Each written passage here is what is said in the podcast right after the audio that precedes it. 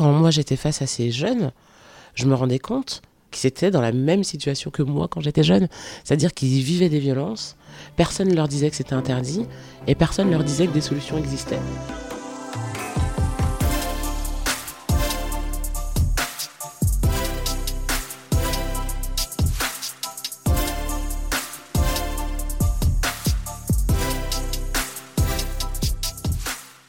Souvent, on imagine que l'engagement au service d'une cause est inné, qu'il va de soi, qu'il est évident.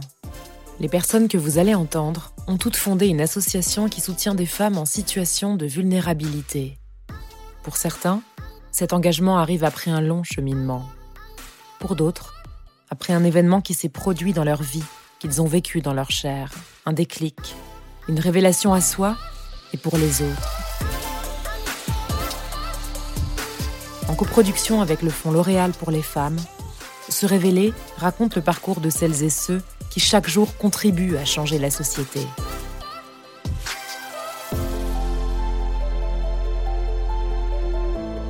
Diarata Ndiaye est la cofondatrice de l'association Résonante. En 2015, pour soutenir les femmes victimes de violences, elle a créé l'application AppL, aujourd'hui active en France et aux États-Unis. Elle raconte comment l'engagement au service des victimes de violences est inscrit dans sa propre histoire. De façon générale, je pense que quand on s'engage sur une thématique, c'est qu'elle nous parle de près ou de loin. Et euh, moi, j'ai subi différentes formes de violence quand j'étais plus jeune. Et puis, à 15 ans, j'ai été mariée de force. Euh, je suis partie en vacances euh, dans mon pays d'origine. Je pensais vraiment partir en vacances et quand je suis arrivée, c'était mon mariage. Donc, il y a quand même plus sympathique comme comme vacances.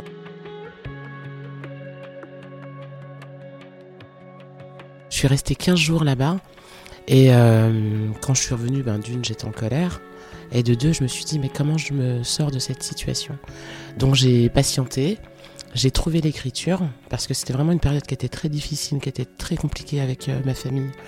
Parce que euh, je savais que je ne voulais pas de ça et en même temps, je ne savais pas quoi faire.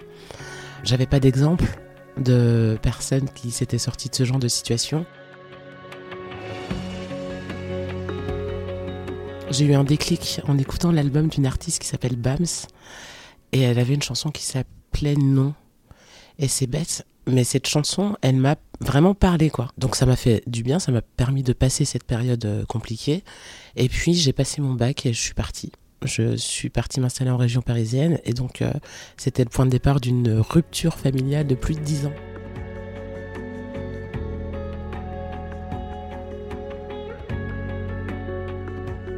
J'ai commencé à travailler dans l'animation, j'ai continué à écrire des chansons très engagées parce que pour moi, euh, j'ai commencé en faisant du rap et pour moi, écrire, c'était parler de la réalité.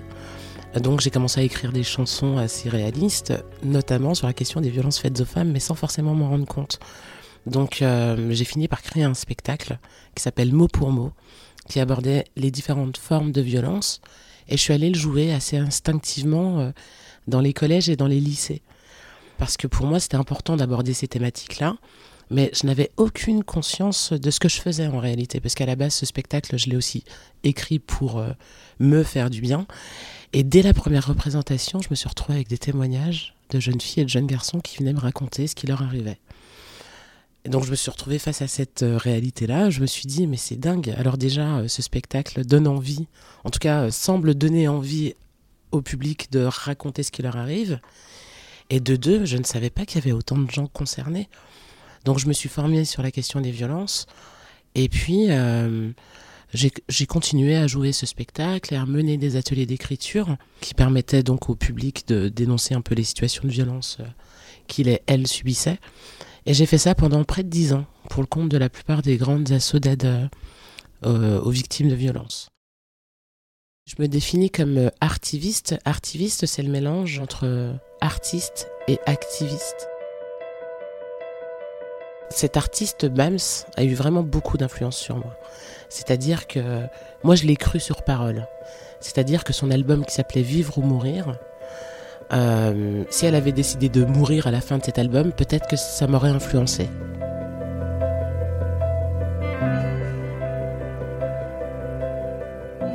Sauf que cet album, il est plein d'espoir et, et je me suis vraiment construite avec cet album.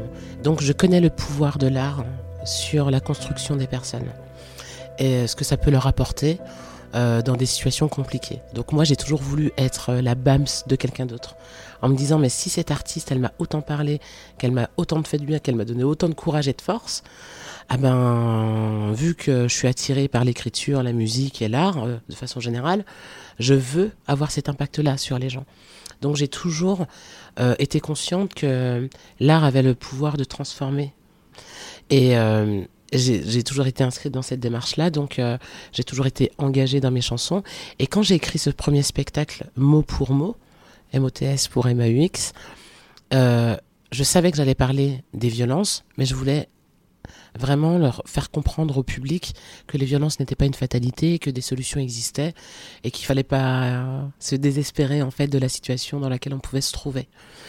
Et, euh, et donc quand j'ai joué ce spectacle, de voir que ça fonctionnait, que ça incitait les personnes à, à témoigner, je me suis dit mais c'est dingue, je n'ai plus jamais écrit sur une autre thématique que celle des violences depuis que j'ai réalisé que ça fonctionnait. J'ai rencontré des milliers de jeunes et échangé avec eux et elles. Et euh, pendant très longtemps, j'ai attendu euh, que d'autres se rendent compte qu'il y avait une urgence à travailler avec les jeunes. Je me disais, mais ce que je vois là, euh, tous les gens que je rencontre, tous ces témoignages que j'entends, il y a bien quelqu'un qui va se rendre compte que c'est problématique. ça m'a ramené à mon histoire, hein. c'est que moi, quand j'avais besoin euh, de ces structures, elles existaient déjà, mais je ne le savais pas. J'ai fait ça. Et j'ai eu, eu, de la chance en fait. C'est que moi, ce qui m'a permis d'avancer, c'est que j'ai eu la chance euh, de trouver euh, l'écriture. Mais quand j'ai découvert tout ce qui existait, toutes les personnes, tous les professionnels en fait, qui auraient pu m'accompagner, qui auraient pu faire en sorte que mon chemin soit moins compliqué et, moins difficile en fait, euh, je me dis mais c'est pas possible. Ça aurait été tellement plus facile si j'avais été aidée à ce moment-là. Et elles existaient déjà. C'est juste que je ne je ne le savais pas. Je ne connaissais pas ces structures.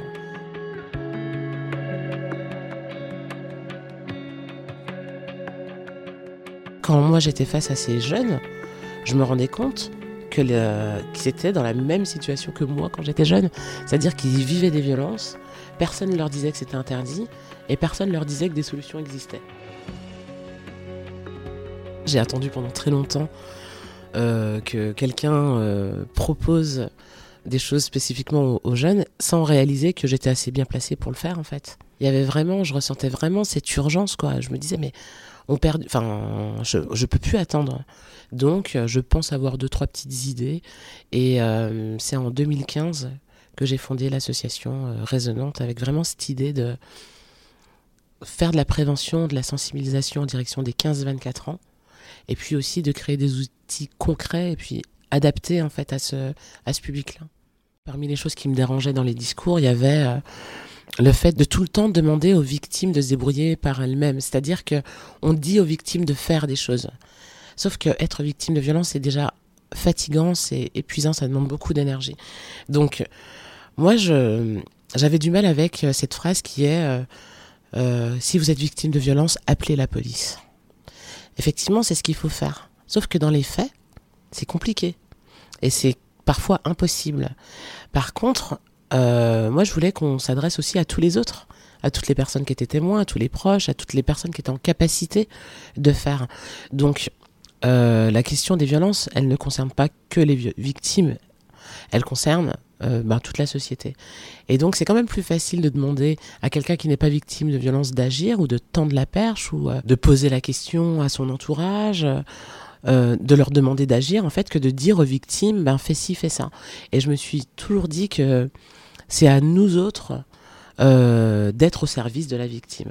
Donc de lui poser la question, de lui tendre la perche, euh, d'aller chercher des informations pour elle, euh, de l'accompagner si elle a besoin de... Enfin, une victime, elle a besoin de soutien parce que c'est trop compliqué. Et je me disais, mais dire à un jeune victime ou, ou dire à une jeune ou un jeune victime de violence d'appeler la police, ça ne marche pas. Quand tu es jeune, de base, que tu aies des raisons ou pas, par principe, quoi tu ne les vois pas comme des alliés. Donc, euh, on, ne peut, on ne pouvait pas leur dire que ça. euh, où on ne pouvait pas euh, leur demander de connaître euh, des numéros de téléphone par cœur. On ne pouvait pas non plus s'attendre à ce que ce qu'ils connaissent en fait toutes les solutions qui existaient lorsqu'on était victime. Et je me disais mais on leur demande trop de choses. Donc d'une, c'est à nous d'être au service des victimes. C'est à nous d'être à leur service, c'est à nous d'être disponibles et c'est à nous de faciliter l'accès à toutes les solutions existantes. Donc avec Résonante, c'est ce qu'on fait.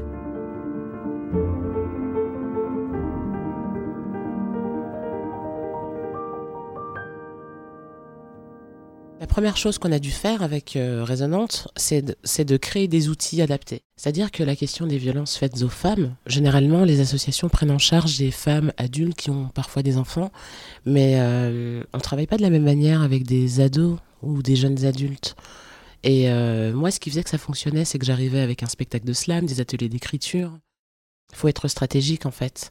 Il faut arriver avec soit une posture différente, euh, soit euh, euh, dédramatiser un petit peu les choses et sortir deux trois petites blagues pendant les discussions, ça permet aussi, c'est fou, mais d'aller plus loin en fait dans la discussion parce que tu alternes des moments désagréables avec des moments agréables.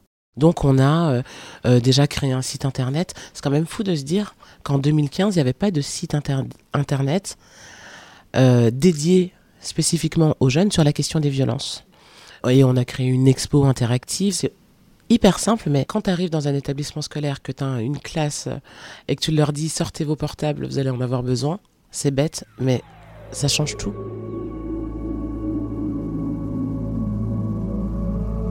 On n'a pas le choix que d'être efficace parce qu'on a une heure avec eux. Et euh, une heure, c'est court, mais quand on voit ce qu'on peut faire en une heure sur cette thématique-là, il y a tellement peu d'espace, il y a tellement peu euh, d'occasion de parler des violences que lorsqu'il y a des victimes dans le groupe, elles savent se saisir de la perche et, euh, et d'arriver en leur disant on sait que les violences existent, on sait que sur certaines thématiques vous êtes les premiers concernés, on sait, on connaît les mécanismes, on sait que la plupart des auteurs ce sont euh, les adultes de, votre entourage. Donc d'arriver avec des choses qui, sont très concrètes, ça, ça, leur parle et ils se disent ok, ces personnes-là ont l'air de savoir que ça existe, donc je peux leur parler.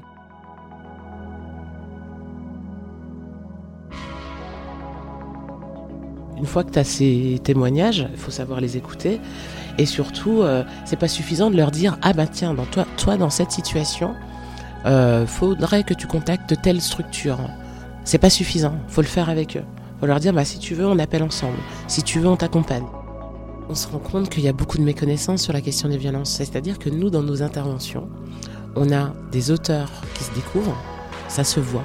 Ils réalisent euh, je pense qu'ils repensent à des situations dans lesquelles euh, ils ont été violents, mais qu'ils ne le savaient pas.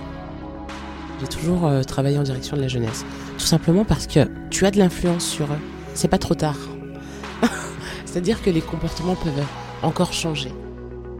L'application Appel, il y avait vraiment cette urgence de OK, comment on fait pour connecter tous ces gens qui ont besoin d'aide avec toutes ces personnes qui savent faire et qui ont de l'aide à proposer. C'est une application qui est gratuite, qui centralise tout ce qui peut être utile aux victimes, euh, que ce soit euh, enclencher des alertes d'appel à l'aide, euh, enregistrer des preuves, contacter des associations, trouver du contenu. Si on veut mener ces interventions, il nous faut aussi des financements parce que les établissements scolaires n'ont pas de financement. L'idée, c'est que ça soit gratuit pour tous les bénéficiaires. Pour nous, il serait hors de question en fait que les victimes payent pour accéder à de l'information ou à des solutions. Ça n'a pas de sens. Donc, euh, d'avoir des fondations qui financent des actions de prévention, c'est vraiment contribuer au fait que les violences reculent. Tout simplement parce que les femmes victimes de violences, les personnes qui vont se retrouver euh, dans des situations de violence une fois adultes, sont des personnes qui ont déjà subi des violences pendant leur enfance ou pendant leur, jeunesse.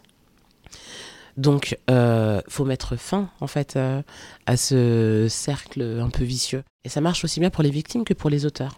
On sait que 65% des auteurs de violences sont d'anciennes victimes de violences intrafamiliales. Donc, ça veut dire qu'il faut prendre en charge les victimes le plus tôt possible. Et ça, ça a un coût, parce que ce sont des équipes euh, qu'on forme, euh, des établissements, il y en a partout, des élèves, il y en a partout. Enfin, c'est ambitieux comme projet. Et, et malheureusement, la question des violences, elle est généralement sous-dotée.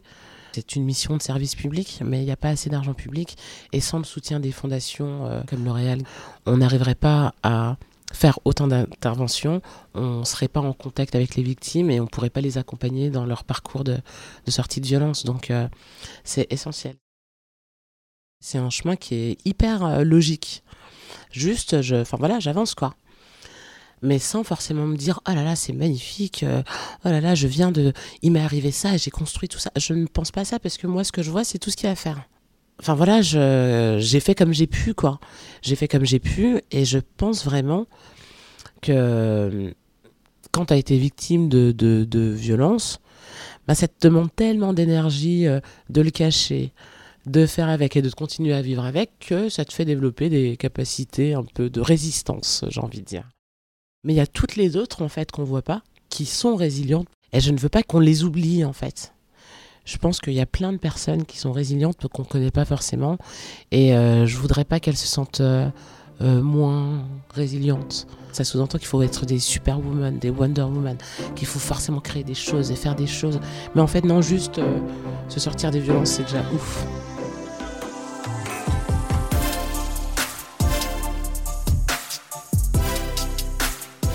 Vous venez d'écouter Se Révéler, un podcast coproduit par le Fonds L'Oréal pour les femmes Friction.